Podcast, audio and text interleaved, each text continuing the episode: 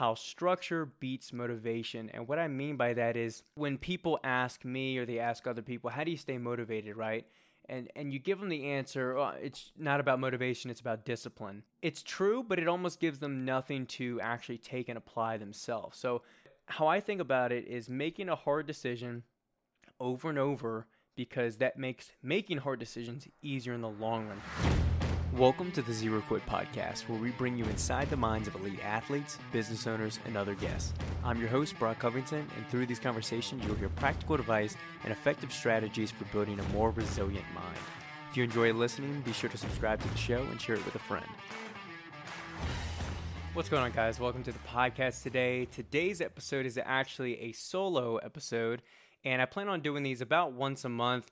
I don't want to do them too often because just like you guys probably enjoy the guests a lot, I enjoy talking to the guests a lot, and I think it provides a lot more diverse topics, and I can just provide more information, I think, that way, and things just flow more naturally. But I think these solo episodes would be a good chance for me to give you something quick, something fast, whether it's a rant, a tip, uh, or just a topic that I can kind of dive on. So today we're talking about how structure beats motivation. And what I mean by that is a lot of times you see the hashtag, you see the uh, sentence about discipline over motivation, right? You got your motivation, which is you see a, you know, a great physique on Instagram, you see something cool, you hear a speech, you're motivated, right? But that only lasts so so long, you know. It's it's like a spark. It's a quick spark that can lead to a flame, but the flame itself is something totally different. That spark can can die out the same way. Whereas discipline, of course, is a whole nother animal. It's showing up day after day,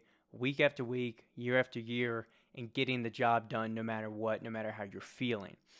But I feel like when people ask me or they ask other people, how do you stay motivated, right?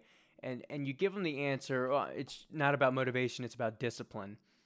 It's true, but it almost gives them nothing to actually take and apply themselves. So today I want to talk about structure, how to build structure, and how structure creates discipline in the long run. So the way I think about structure is creating tasks in your day that become non-negotiables, that become constant in your day, kind of like showering every morning, or putting your shoes on before you go to work, or when you go to work in general, right? If your boss says get there at nine a.m., you're there by nine a.m. because you don't want to lose your job, you don't want to be docked pay, whatever the case may be. So when you have those non-negotiables in life, you don't hit the snooze or make excuses, right? So that actually leads me to my first example that I want to give you that you can kind of see where things apply is getting up early, right? And I pick on my wife, Maddie, for this all the time, so if she hears this, I apologize, but she's a snoozer. She is, you know, she sets like six alarms. She has a certain number in her mind that she says, okay, I can hit snooze five times and then I'll get up. And my thought process is just hit, make one alarm, right? And get up when you're supposed to, because that, that, you know, twenty minutes you're hitting snooze, it's not quality sleep, it's just wasted time. So when I think about creating structure with that is you just got to make that hard decision. And it sounds, okay, well, well, you're not teaching me anything new here, Brock, but sometimes you just got to hear it in a different way, and hopefully it helps you a little bit. But how I think about it is making a hard decision over and over, because that makes making hard decisions easier in the long run. For example, if you tell yourself, okay, when I hear that alarm, my feet got to hit the floor. I got to roll to my right side. I got to get my feet off the bed, okay? That quick half-second decision, once you make that, it gets a lot easier to make the rest of that hard decision of getting up, you know, going to the bathroom, putting in your contacts or glasses if you're like me, or brushing your teeth, whatever the case may be. But the more you make a hard decision, the easier it is to make other hard decisions later in life. And so here's another example, right, is running after work or adding in an hour of cardio after your workout. You're done with your workout, you're tired, you're done with work, you just came home. All you want to do is eat dinner, hang out, go to bed, right? Watch some Netflix, relax. You just had a long day. But if it's important to you, if you set a goal, let's say to lose weight, to run a race, whatever, you need to get those miles in. You need to do that cardio. You have to make that hard decision.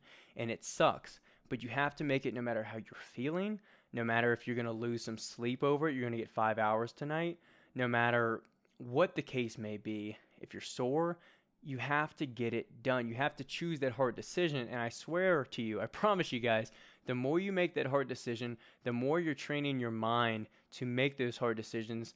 And there's, there's got to be some kind of neurological pathway where scientifically this actually makes sense, because I swear to God, I'm I'm way better at making hard decisions today than I am four or five years ago, or even a year ago, just from the repetition of doing it and just choosing the hard route. Because the more you choose comfort, the more comfort just attaches to you and your persona and your behaviors and your actions, right? So the more you can choose that hard decision, the better it is for you, and the easier it is going to be to make that hard decision. So it sounds a little bit like a broken record, but hopefully that made sense there. So pulling this all together, when it comes to structure, you got to just make those hard decisions, right? In the initial period. Once you make those hard decisions on a day-to-day basis, that creates the systems of structure, right? Where it becomes second nature. It's just something you do. You just get up at five a.m. every day. That's who you are.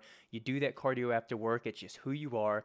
And next thing you know, that is your discipline. Not doing it would feel weird or feel like you're going astray or off plan. And then next thing you know, whenever you do feel motivated, that's just the cherry on top. It's just the little bit of an added boost, the little bit of extra kick in your step when you're doing whatever activity, whatever goal it is, you know, but the structure is there that creates the discipline so that whether you have the motivation or not, the work gets done.